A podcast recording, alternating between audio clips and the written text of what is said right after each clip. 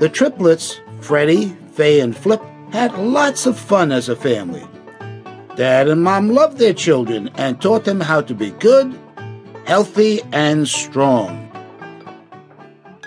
Dad provided meat for the family, and Mom took care of the vegetable garden. Mom liked to give her children meat and vegetables so they would be strong and healthy.